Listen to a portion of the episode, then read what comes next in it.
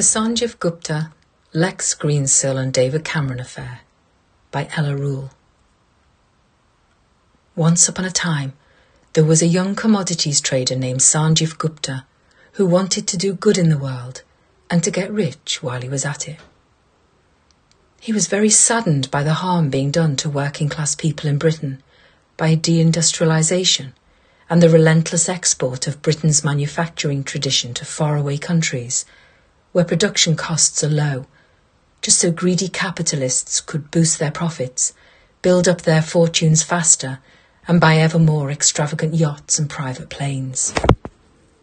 However, he had always been taught not to sit and whinge, but to get up and do something about it. So he did.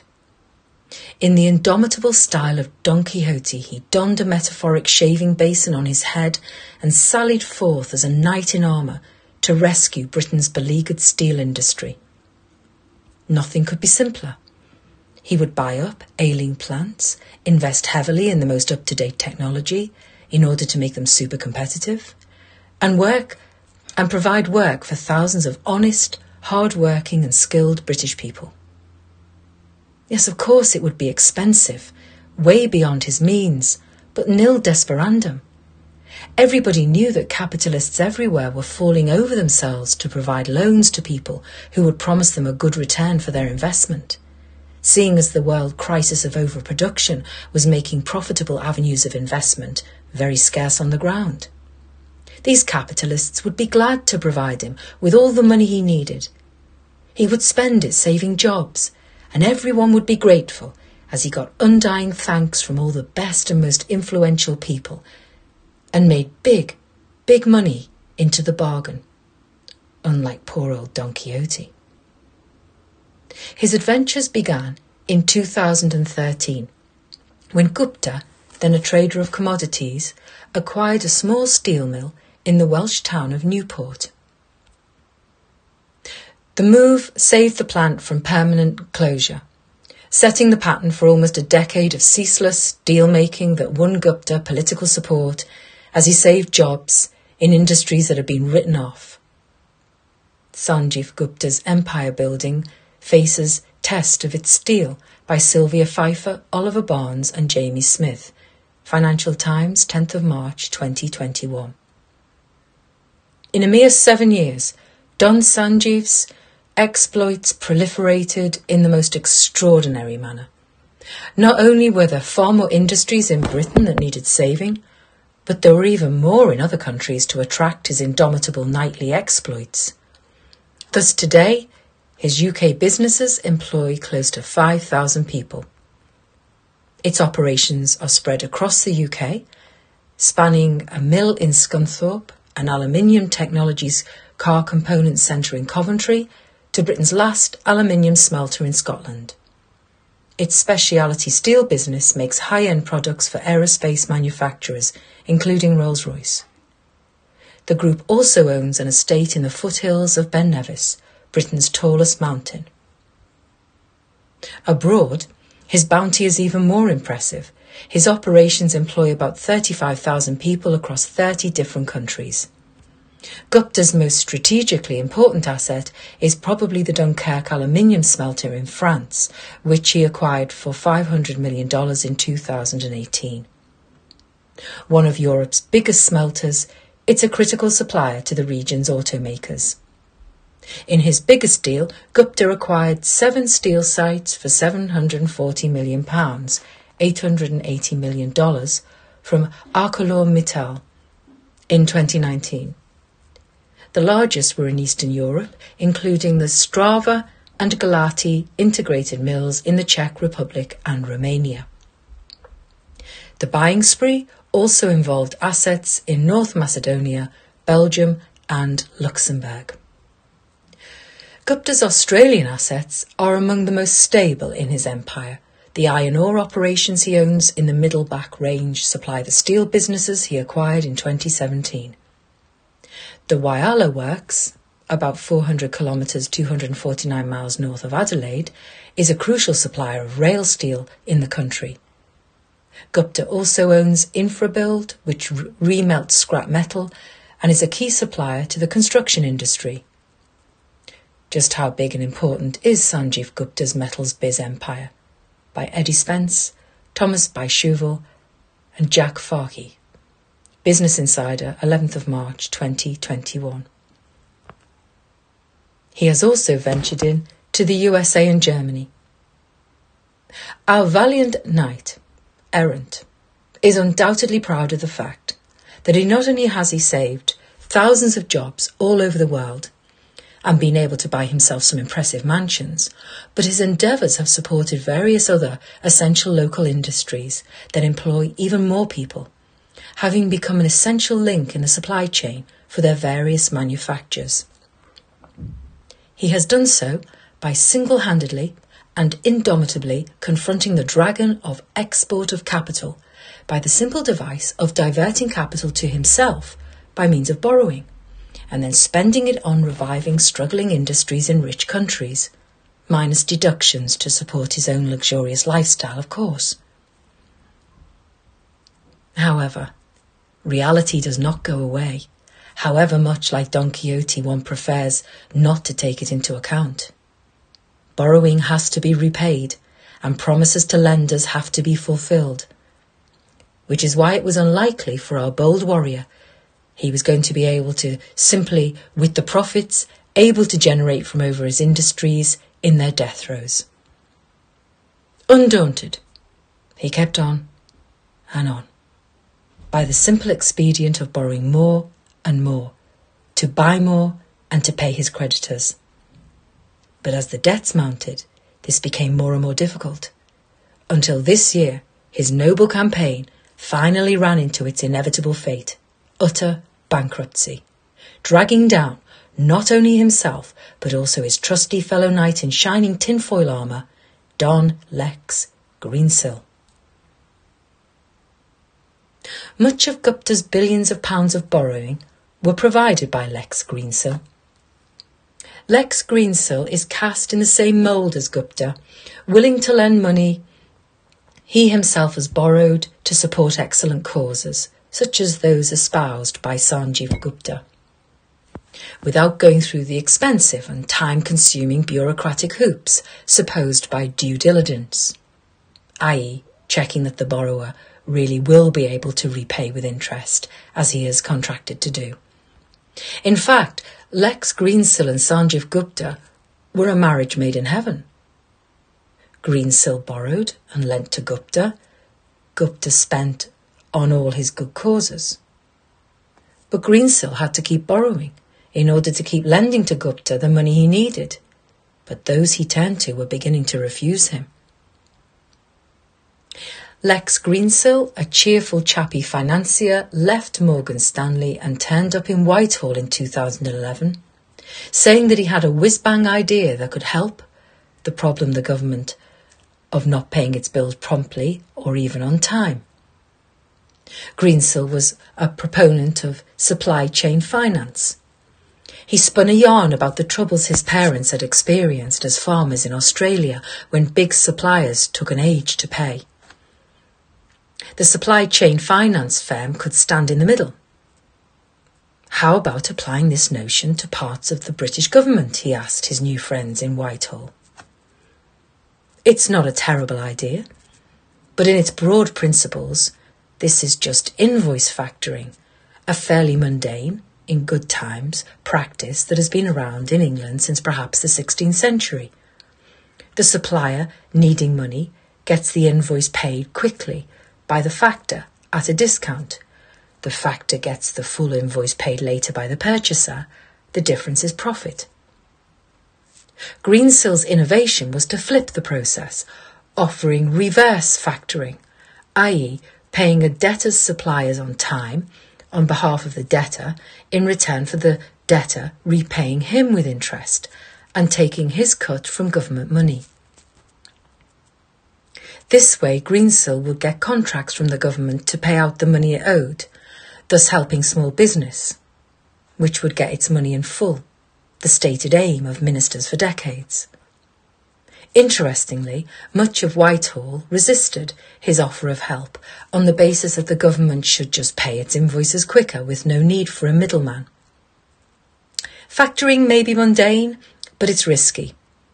At some point, and it's difficult to know when, the credit cycle changes and invoices go unpaid as firms go bust. But Greensill had been clever. He had the backing of the British government, which never goes bust. This lent authority and the impression of solidity as he prepared to expand. And he had to expand. The problem was that he had created a model for a perfectly decent, modestly profitable factoring business with some government contracts. Nothing wrong with that in business terms, but it's not very exciting and certainly not a pathway to becoming a super rich titan of global finance. Greensill wanted to fly around in private jets. At one point, the company he created had the use of four. His company diversified and grew rapidly. It offered future accounts, receivables finance. That means lending money to a firm even before it sold something on the promise of future payments once it does. Greensill Capital bought a bank in Germany, becoming a more conventional commercial lender, issuing notes, debt that generated cash that he could lend on. Although Credit Suisse, Greensill ended up set up various funds for investment. The whole contraption was then insured, providing investors with confidence. All this was underpinned, remember, by the public relations mantra that something magical, capable of creating billions, had been created out of humble old factoring and invoicing. Here, the whole mad scheme takes on a South Sea bubble feel. Some of the biggest global investors piled in with hundreds of millions of pounds of capital. Alas, Greensill had really made himself into a bank. And as a student of financial crises, let me tell you that there are few things more inherently frightening than banking when it goes wrong. Banking rests on conjuring up credit and playing with risk. The fundamental factors that dictate survival or destruction are age old. How solid is the bank in an emergency? And who has the bank lent to? And can they pay it back? There is always a moment in these stories when the tide suddenly goes out and we discover, in the old phrase, who is wearing swimming trunks and who isn't. In early 2020, when COVID started to gum up the wheels of international economy, Greensill was properly tested for the first time by a credit cycle going wrong. Insurers and lenders fled. Lex was revealed to be not wearing swimming trunks. Cue destruction. Greensill's fantasies lost touch with reality by Ian Martin, The Times, 5th of April, 2021. It was because of government contracts that Greensill looked so solid.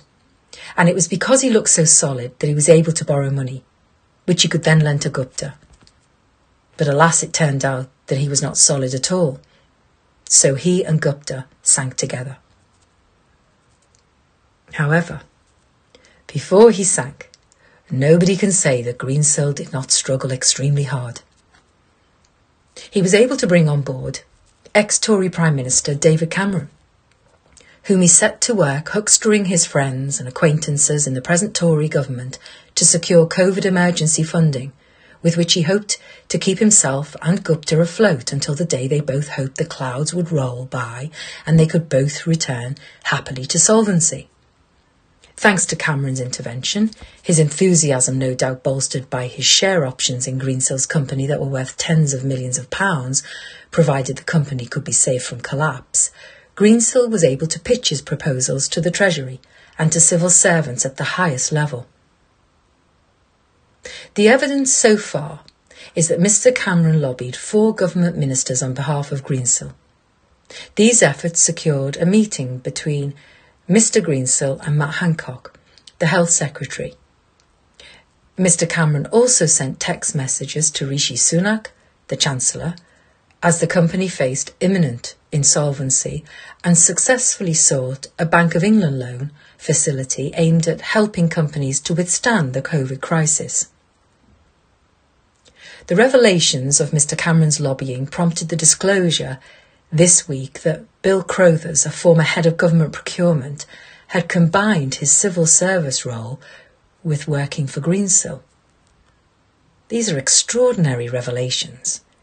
And it's little wonder that Lord Pickles, who heads the Official Advisory Committee on Business Appointments, ACOBA, expressed incredulity to MPs yesterday, 15th of April, about the lack of boundaries between public service and commerce. The Times' view on the Greensill affair and the civil service beyond the boundaries, 16th of April 2021. It is well established that Greensill, despite all Cameron's efforts, did not succeed in his main objective, which was to be included in the Chancellor's Emergency Loan Scheme, the COVID Corporate Financing Facility, CCFF, designed to support blue chip industries through the pandemic. The CCFF was a way for the state to lend money to blue chip companies, not to a financial services startup.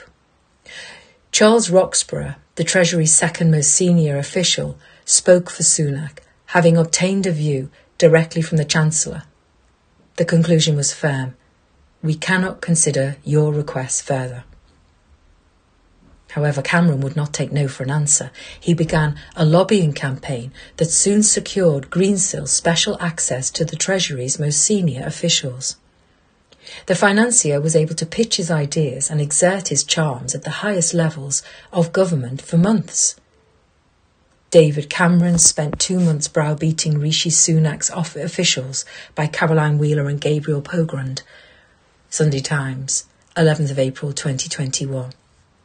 In fact, the privileged access which Greensill, a senior advisor to Cameron in Downing Street from 2012 to 2016, obtained to the Treasury's two most senior officials as he fought for his reform of the rules relating to CCFF has raised eyebrows. Time with permanent secretaries and their deputies is known to be severely limited. Greensill had 10 meetings in 2020. Treasury officials sought to change the rules for Greensill Capital by Dominic Kennedy and Oliver Wright, The Times, 10th of April 2021. Even Sunak himself was drawn into the exercise of making sure that Greensill got hearing after hearing for his proposals and amended proposals, which on the face of it should have been summarily dismissed for not fulfilling the required criteria. In the end, however, despite all the browbeating, the answer was still no. Nevertheless, Greensill, thanks, it seems, to Cameron's successful lobbying of Health Secretary Matt Hancock and others, did not by any means go away empty handed. As administrators wind up what is left of Greensill's empire, questions remain about how the company was able to get so close to the public sector, securing between 2018 and last month contracts to pay NHS pharmacies and staff, and also become an accredited lender under another Sunak scheme, the Coronavirus Large Business Interruption Loan Scheme. The government has been asked to explain how Greensill was able to lend 400 million in taxpayer-backed money to one steel empire under that scheme, when the maximum to any one group was meant to be 50 million the times. These sweeteners, however, were not enough to save him. There are 35,000 Gupta employees around the world, 7,000 of whom are in Britain working in core industries. They face redundancy and the businesses they work for face closure. There may be a few enterprises that can be sold and that might then be kept functioning by their buyers, but most are no more marketable as going concerns than they were when Gupta was able to buy them precisely because of their very unprofitability. There is some talk of Gupta's largest British operation, Liberty Steel, being taken into public ownership, with MPs Steve Kinnock and Miriam Cates, both representing steelmaking constituencies, forcefully making the case for this. Politicians, academics, journalists, and commentators are recognising UK steelmaking for what it is a 21st century industry that forms the backbone of our manufacturing sector and underpins our prosperity as a nation. The Conservatives won the 2019 election on a promise to level up Britain acknowledging that for too many years Britain's industrial communities have been neglected. For too long, our future has been viewed through the lens of cheap imports and hyper-globalisation. Both Labour and the Conservatives now recognise the key role that steel can play in delivering well-paid jobs and economic prosperity across the UK. But steel is about so much more than just jobs. The pandemic has led us to rethink which industries are critical to guarding against economic shocks. Steel is critical to our economic and national security. After all, every military vehicle built, every major infrastructure pro- project commissioned, and every kitchen fitted and kitted will require steel. It makes sense for us to want as much of that steel as possible to be produced in the UK, supporting British jobs. It is clear that over reliance on imports in times of crisis is a real danger. Then there is the recognition of the vital role of the steel industry in tackling another major global challenge climate change. Steel will play a critical role in greening our economy by building the electric cars of the future and the technology to harness solar, wind, and tidal power. It is, of course, far greener to make steel for UK projects here in the UK. Domestically produced steel has half the carbon footprint of Chinese imports, and importing steel thousands of miles means increasing carbon emissions while the UK steel industry 19th of April 2021. It is of course naive or more probably disingenuous, to imagine that the billionaires who rule the capitalist world would be prepared to sacrifice one iota of their profits either so that workers could have well paid jobs or to support local industry, and even less out of any interest in saving the planet. Unless a strong case is made for the likelihood of their competitiveness and therefore profits either being increased or in the event of inaction being seriously threatened, in the reasonably short term, any such common sense pleas, whether made by MPs or anyone else, will fall on deaf ears and nothing meaningful will be done. It is possible that governments, with their eyes on the next election, will risk nationalising some of these industries for taxpayers to support for a while as loss making concerns, but it is unlikely to lead to any long term respite not only in Britain, but all over the world, where the Gupta empire extended, governments are facing the need to make similar decisions, just as the COVID emergency has stretched their borrowing capacity to unprecedented extents. As ever, the proletariat cannot but gape, open mouthed, at the absurdity of the capitalist system which routinely allows the fate of essential industries and millions of workers to be determined by the foolish, the fraudulent, the profligate, and the rapacious in search of the quick buck.